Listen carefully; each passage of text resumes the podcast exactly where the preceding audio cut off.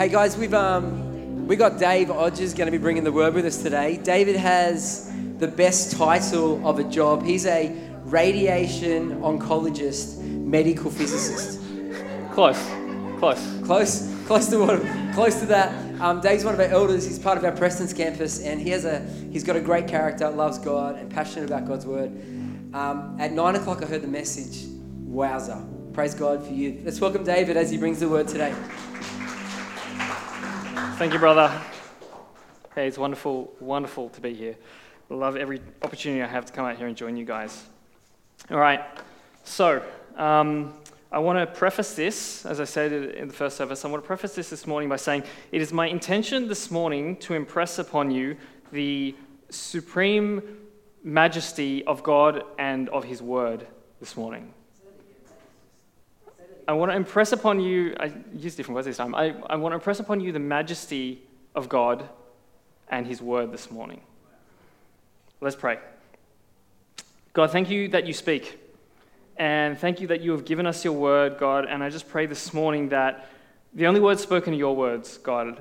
Uh, I've done my best to, to hear from you, God, and to, to present this this morning, but ultimately, God, this is about you. I pray that your words are spoken, God, that you move in people's hearts this morning, God that people receive your word. Amen. Amen. All right, let's dive in. So, recently, one of my coworkers, um, she shared with me a very brief story, um, very out of the blue, while we, we, we were around the lunch table at work one day. So, a couple of months ago. And she goes, My primary school age kid, one of two, came up to me the other day and just randomly asked me, Mum, what's the Bible? And she said she was shocked because she grew up knowing about the Bible. She went to church, she went to scripture, raised in a Christian home as far as I'm aware. And, and she kind of just felt during that time of life too, there was just this general awareness of Christianity in society. And so she was really genuinely shocked that her child would come to her with this question. Um, that said, they don't go to church, the child doesn't go to scripture. Um, and she kind of just thought that this knowledge kind of existed in society. You know, you know about church, you hear about people going to church, you know, it's on the news kind of thing. And it would just kind of happen. It didn't happen. And hence the child comes with this question Mum, what's the Bible? I wonder how you would answer this question this morning. What is the Bible? What do you think of when you hear the term the Bible? You've probably heard others express their opinions about it at one point or other. Some of those opinions sound like it's a book of rules, it's a book of religion, it's a book of wise sayings, a book of fairy tales. I heard that one quite recently. Um, a relic of the past. Um, it's boring, it's outdated, it's irrelevant for today. These are some of the ideas that people throw around. But we know, of course, that is worth much more than all of those. So this morning, I wanted to delve into this question and to think about what it means for us. Now, you could answer this question many different ways. Uh, and so I'm not going to say that my response is, is an exhaustive response because there is so much in the Word of God, but this is my response to the question. So let's dive in. I'm going to pre- present you five key thoughts on what is, um, what is the Bible. So, number one, the Bible is the Word of God. I want to start by reframing this whole conversation and by saying that the Bible is the Word of God. So, wherever we say the Bible, we can replace that with the Word of God or God's Word. Why do I say this? Well, 2 Timothy 3:16 reads this: All scripture is God-breathed and is useful for teaching, rebuking, correcting and training in righteousness. Now, other translations read that it says breathed out by God or inspired by God. All scripture is God breathed. Not some scripture, not most scripture, not just the scriptures that are easy to understand, not your mum's favorite scripture. No, no. All scripture is breathed out by God. Now, you might ask then, but didn't humans write the Bible? Well, yes, they did.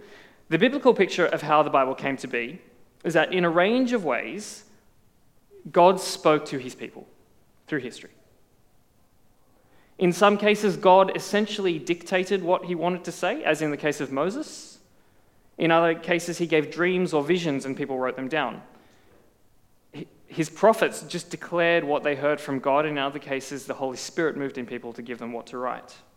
What we see frequently is God partnering with his people to record his words. In the Old Testament alone, get this, over 2,000 times, the Bible asserts that God spoke the words that are written within. Over 2,000 times. Proverbs 30, verse 5 says, Every word of God proves true. Psalm 12 describes God's word as pure, like refined silver. That is, it contains no impurity. That is to say, there is nothing false in it. Psalm 119 says that God's promises have been thoroughly tested, that is, found to be true.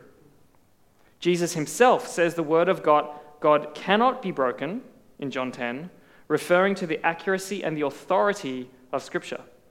Friends, this is the word of God, and it is true and it is trustworthy.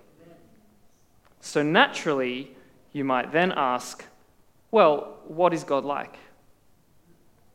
Number two, the Bible is a revelation of God.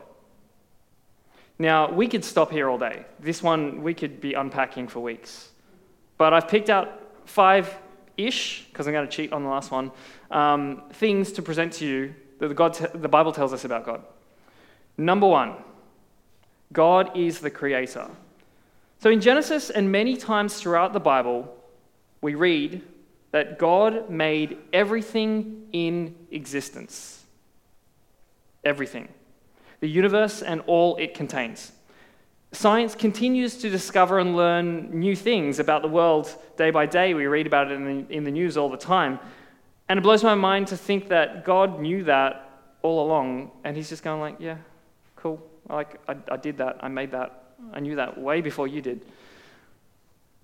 In, in, sorry, in Psalm 90, verse 2, Moses says, Before the mountains were born, or you gave birth to the earth and the world, from everlasting to everlasting, you are God. So Moses is saying that God exists outside space and time, which makes sense because he had to create space and time. But also, that hurts my brain because, like, how did Moses know? Well, we kind of have to assume divine revelation, right? Because Moses wasn't there. But we know that Moses got to have a lot of intimate conversation with, with God, which really opens a can of worms of what else did Moses learn? Like, what else did God reveal? Like, that must have been incredible conversations. But he revealed this to him that God himself is outside everything so that he can create everything. And now he's in everything. Crazy. Crazy. The psalmist in Psalm, verse, uh, sorry, Psalm 8, verse 3 says, When I look at the heavens, the work of your fingers, the moon and the stars which you have set in place. Question How big do you think God is? Like, if you are to picture God in a body, how big do you think God is? Because uh, this is my, my thought pattern. Jesus is man like us, so he'll be of similar stature. Yes, I'm short, but you know, apparently they were shorter back then anyway. Um, and then I'm like, well, God the Father is the Father, and fathers are larger than the kids, so God will be taller. That's bad logic, I know, but my brain. Um, and then I go, okay, but then we read about, we're going to talk a bit uh, soon about how God appeared like in this pillar of fire and smoke, like to lead a nation of people, which they could see. So he must be really tall. So what, is he like 10 stories tall? Maybe? I don't know. And then I come to this verse. And then it says, the work of your fingers, the moon and the stars, which you have set in place. Like, how big is God that he's just like, there's a star, there's a star, there's a planet? Like, I don't get it. And then in Jeremiah, we read, It is he who made the earth by his power, who established the world by his wisdom and by his understanding stretched out the heavens. We frequently read these three things in combination God having the power, the wisdom, and the knowledge or understanding to do what he needed to do. And he wasn't limited in any way, he had more than he needed to create everything that you see in existence. But not only that, we read this other expression a couple times stretched out. God stretched out the heavens, God stretched out the earth. Does that not just sound effortless? Like just stretched out and that it, it existed? Like maybe, maybe the, the authors here are being a little bit poetic, but it just sounds so effortless for God. And then in the book of Amos, we read in chapter 4 He who forms the mountains and creates the wind and declares to man what is his thought as God speaking to us again to give us his word. He who treads on the heights of the earth, the Lord, the God of hosts, is his name. When I was in Hawaii a number of years ago, um, there's a couple of really prominent mountains and volcanoes that you can, you can go up, um, drive up. Um, partly because there's an observatory on one, but also just because apparently the, the sunset views are incredible off the top of this mountain.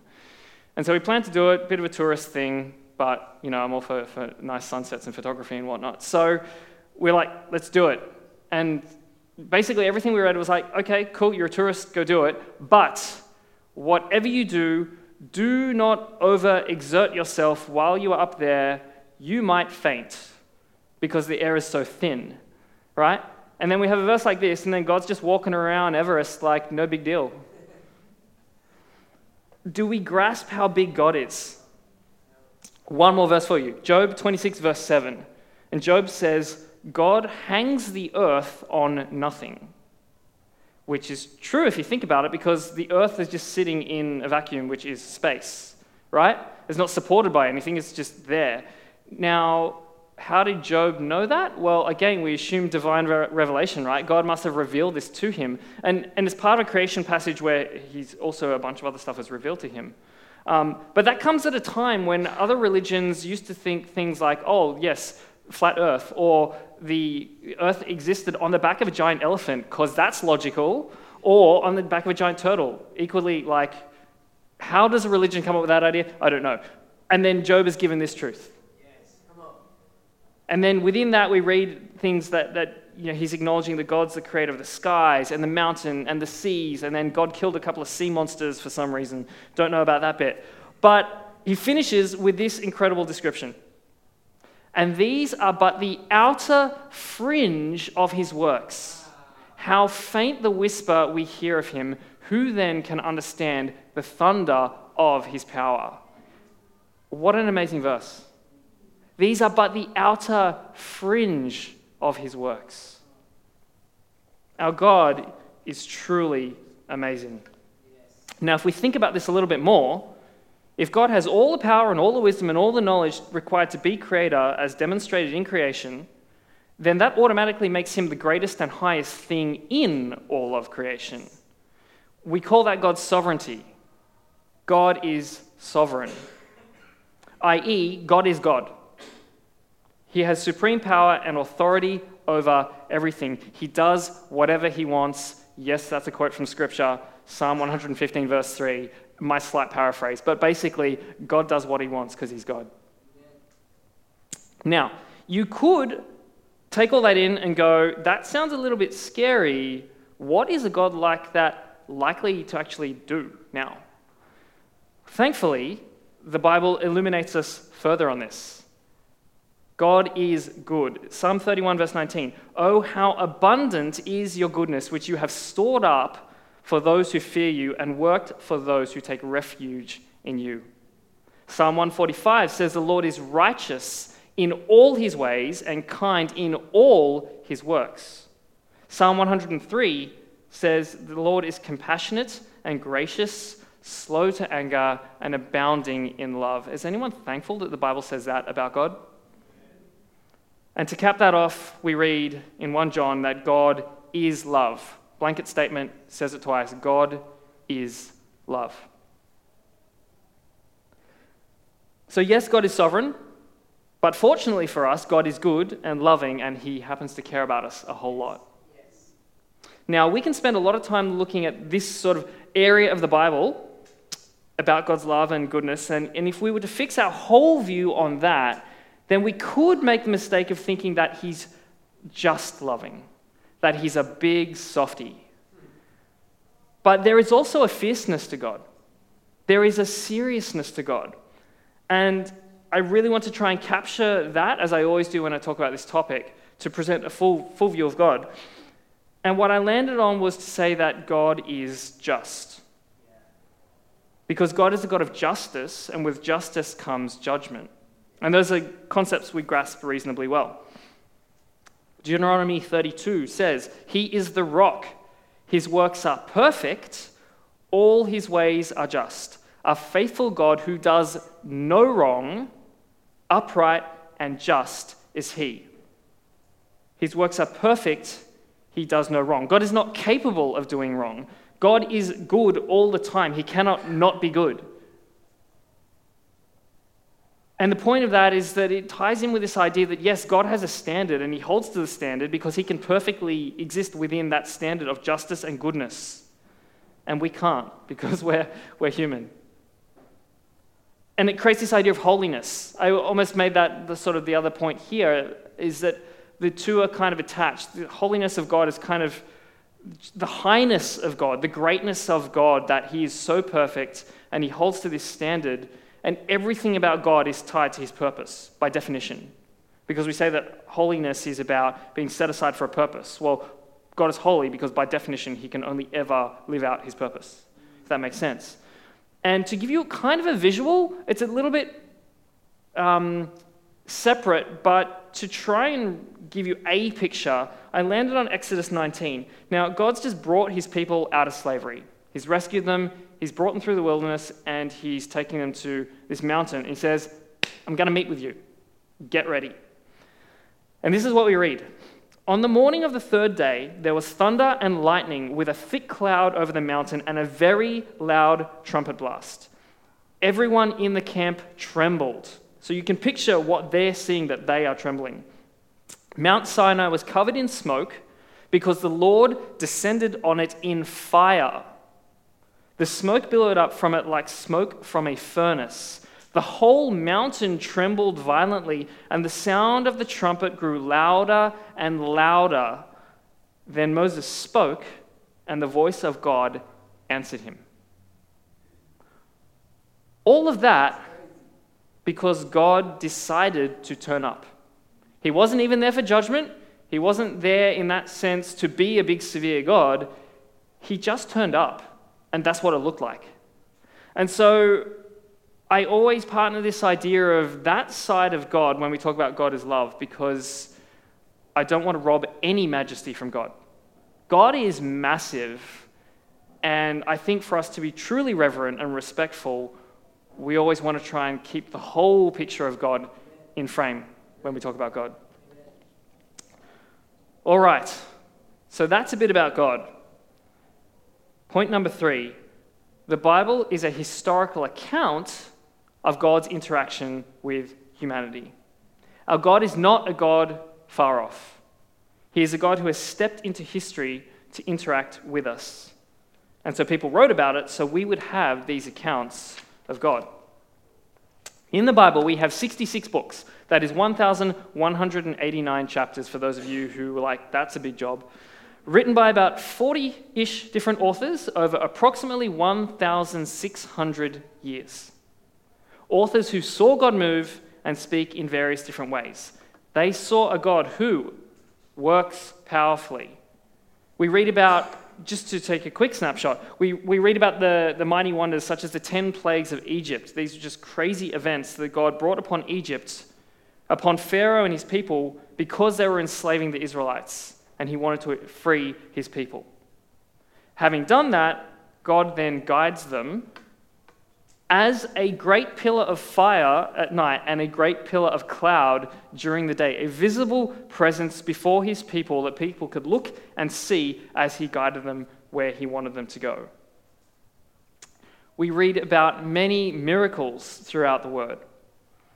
People being cured of leprosy and other horrible diseases, conditions, We read these crazy miracles of multiplying a couple of fish and a few loaves of bread to feed a crowd of thousands of people. God did that on at least two separate occasions, according to the Gospels. The scientist in me would love to know how God actually made that happen. Because, like, just in reality, like, you've got this much food and thousands upon thousands of people. Like, what did that distribution look like? Is the food literally growing before their eyes and they're just like they're just like trying to keep up like get it out there before like the basket overflows i don't know. I don't know. It blows my mind to think about. We see demons being cast out of people and this crazy transformation where people can go like that person there was something wrong with that person and now they're just like they're clear-minded and they can, we can talk with them again. Like incredible. I mean we even see jesus raise lazarus from the dead literally the dead back to life. God performing miracles. And we see God saving and forgiving people. Murderers given a second chance. Corrupt tax collectors given a second chance to not ruin people's lives, but actually be a blessing on society. We see people's lives turned around. We see people given hope and purpose for the future. There are so many stories like these. I've just given you a glimpse of what the word contains real stories of real people who existed and witnessed what God was doing, all written down for us. Friends, God is real and He has revealed Himself to us because He created us. He's interested in us and He wants to be part of our lives. And this is where we have attention. See, God has this standard that He wants us to live by, as we've discussed, and we all fail it. God's word reveals to us right from the early days of creation sin entered the world in the form of man disobeying God. Adam and Eve, they had one job. Well, it's kind of like one anti job, because they did the job of naming animals and stuff, but they didn't do the thing they were told not to do. Restriction. You had one restriction at Adam and Eve and so, in their model, if we can call it that, we continue to disobey. We continue to stuff up. We continue to turn our backs on God and make our own choices and follow our own priorities. God is truly good and right and holy, and in his justice, God cannot tolerate sin and wants to punish it, for which the punishment is death. And so there is this separation between us and God. And the tension is, as we've seen, that over here, God is, God is love, and God is good, and God cares about us. But then over here, God stands for justice and holiness and his standard. And he can't tolerate sin, even the slightest bit. And then there's us in the middle, subject of God's love, but also subject, subject to God's anger and wrath. And it's like, how do you resolve that? Well, God certainly knew that we couldn't resolve it. And so, he enacted his uh, rescue plan for us. Point number four the Bible is a revelation of Jesus, God's Son. If you only wanted one, a one line summary of the Bible, that's it. The Bible is a revelation of Jesus Christ, God's Son. Jesus was God's rescue plan for humanity. God knew that we could not save ourselves. So God sent his one and only Son, Jesus, who became God in flesh, to take the punishment for us. He set aside his divinity to live life as a man and experience life like us to die for our sins. Now, imagine being God and giving up for a time part of that godness, if you will. Giving up the power giving up the immeasurable knowledge and wisdom to live life as a man. Like, that's hard for us to appreciate because we're not God and we don't know what it's like in the first place. But that seems like a lot to give up. And it's like hard to grasp because Jesus was fully God. Jesus is fully God and is fully man at the same time. But he didn't stop being God, but he set aside the privileges of being God which made him more reliant on God the Father to get through this life, like us. So he's relying on God for his direction every day. God, how do you want me to live? Who do you want me to speak to? What do you want me to do? And he lives this life that we couldn't. He doesn't sin. He does that for years, doesn't sin, never disobeys God. He lived the life that we couldn't. And he lived this perfect life and then spends a few years at the end with this incredible ministry where he's healing people and he's teaching people. He's transforming lives, he's loving people. And then, because he was so loving, the religious leaders killed him because they couldn't take his message. Crazy. They hated him. Like, this can't be right. They refused to believe his message and they crucify him. Jesus gives himself up as the perfect sacrifice for our sins because of God's great love for us. And then God raises him from the dead to conquer death once for all time. That, again, blows my mind. And not only that, but makes a place for us in heaven with him. Like these truths are just life changing. Jesus is the ultimate demonstration of God's love for us. In him, we see the fullness of God's mercy and grace shown towards humanity. It is simply the greatest thing that the world has ever known and is revealed to us in this book. Which brings us to my final point this morning.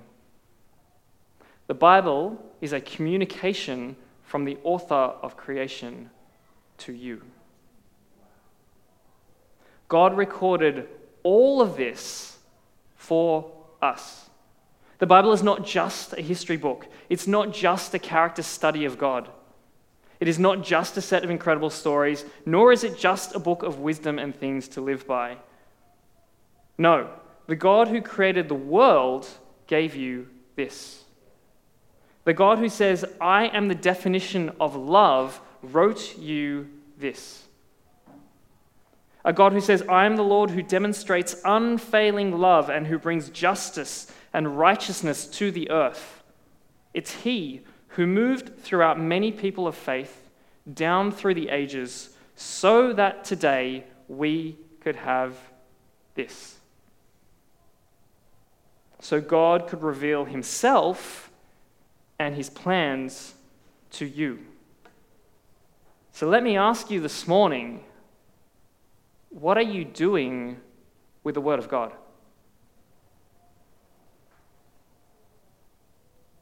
What are you doing with the Word of God?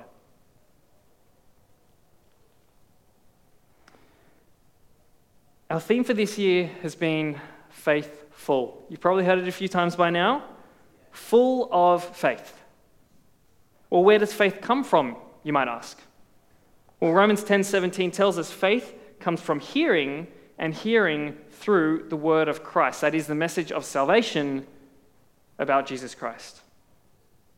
May I suggest this morning that if we're going to be faithful people, if this is going to underpin our faith, if this is what our faith is built on, then we need to be faithful with what God has given us. So, how are you being faithful with the Word of God? What are you doing with the Word of God? Well, you might respond to me, what, how do we be faithful to God with His Word? What does it say to do? Very quickly, five things. Number one, make daily time for it. Jesus quotes the Old Testament in Matthew 4 4, where he says, Man shall not live by bread alone but by every word that comes from the mouth of God. God's word is to be daily food for us, not Sunday food or weekly food or occasional snack. No, it is to be daily food for us. We're meant to be in the word every day. Number two, meditate on it. This is more than just reading the word, but spending regular time contemplating about it, thinking about it, dwelling on it having it on audio can be super helpful here in our busy lives. You can listen while jogging, you can listen while cleaning your house, or when you're driving your car. Now, given Sydney traffic, I think we pretty much all have a responsibility, really, to be meditating on God's word while we are driving. If you spend a bit of time out there, you, you know what I mean. Devotionals or podcasts can, can help here. We can probably wrestle out whether they're theologically, that's strictly meditating, but they are helpful for us to think about and spend time with the word. Number three, pray it. Ask God to make clear his truths to you. Praying biblically helps us uh, to keep our prayers in line with God's will, and it reminds us to pray in line with his promises. And related to that is responding to the word. If you spend enough time in the word, you are going to find reasons to be thankful to God. And you're probably going to want to tell him. I dare say that is a very natural response. And lastly, share it. It's good news. We call it good news for a reason. We know that this is the most significant thing that we have to offer the world. Be ready to share it. Now, I know that is scary and intimidating for some, depending on the person, depending on the scenario, uh, but we've been called to share it. I was at my dentist the other day, and she starts out and goes, What did you do on the weekend? I'm like, Do I tell her that I preached at my church? Because I was at Prestons last Sunday. And straight in that moment, I'm like, my brain could go into a spiral of how's she going to respond, what's she going to think, etc., etc., etc. I'm like, nope, it's the truth. That's what I did. I'm going to say it. And then lo and behold, we had a short conversation about it, and I survived, and I'm here to tell the tale. So, as much as, you know, it can seem scary, you know, especially if it's a person you don't know very well, um, you know, it's actually not that bad. It's just conversation at the end of the day, you know? And God has called us to share it. Make daily time for it, meditate on it, pray it, respond to it, share it. What are you going to do with the Word of God? Final thought for you this morning as the band comes up. Now, I could ask you, on reflection of all of this presented this morning, what is your response? And I hope that most, if not all of you, can and would respond that you recognize that God is truly magnificent that the Word of God is incredibly valuable and that Jesus is worthy of all our praise. That would be a natural response to the message. So answer me this How do we hold on to the significance of the Word of God when we go home? When it's not being presented to our faces? When we get up and it's Monday morning and we have to go to work and start the week's routines. How do we hold on to that significance of the Word of God for us in our everyday life? Because there is, there is a magnificence to God that I've hopefully presented this morning and to His Word, and it deserves to be honored.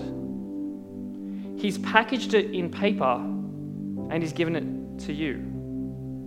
I was thinking about that. There is something very godlike about taking that level of magnificence and presenting it to us as humbly as in a book. It's a little bit like a God who puts aside his divinity to present himself to us as a human. And the risk is that we lose sight of the significance because it's humble, because it's a book. I mean, these days, how many books are in the world? How many books are in your house? I might imagine for a bunch of you that your Bible might be stacked up on a shelf amongst them, and maybe at face value, it doesn't look all that different. How do we be faithful with the Word of God? Well, God pointed me to one additional tool, one response this morning and that is this we treasure it. Final scripture for this morning. The kingdom of heaven, this is Jesus, Jesus speaking, a very brief parable in Matthew 13. The kingdom of heaven is like a treasure hidden in a field, which a man found and covered up. Ah, then in his joy, he goes and sells all that he has and buys the field. Note in the parable, he sells everything, all he has to buy the field, to acquire the treasure. He sold all he had because the treasure, that is the message of Christ that leads to salvation, became his number one priority. He sold all he had. I wonder if you need to give something up to make time for the message of Christ, to give the Word of God a higher priority in your day. Do you treasure the Word of God? We watched that Transform Cambodia video earlier, and Rachel was one of the uh, one of, one of the team who went over there, and she was telling us about it at Prestons last week. And she said one of the most incredible things about it was just to watch the kids and how they related to the Word of God. Because these kids had nothing. And then these people have come into their life and presented this. And it's just transformative. And the kids just go, This truth changes everything. I have nothing, and now I have everything. And she specifically said it's they treasure it. They treasure what they've been given. They treasure the word of God.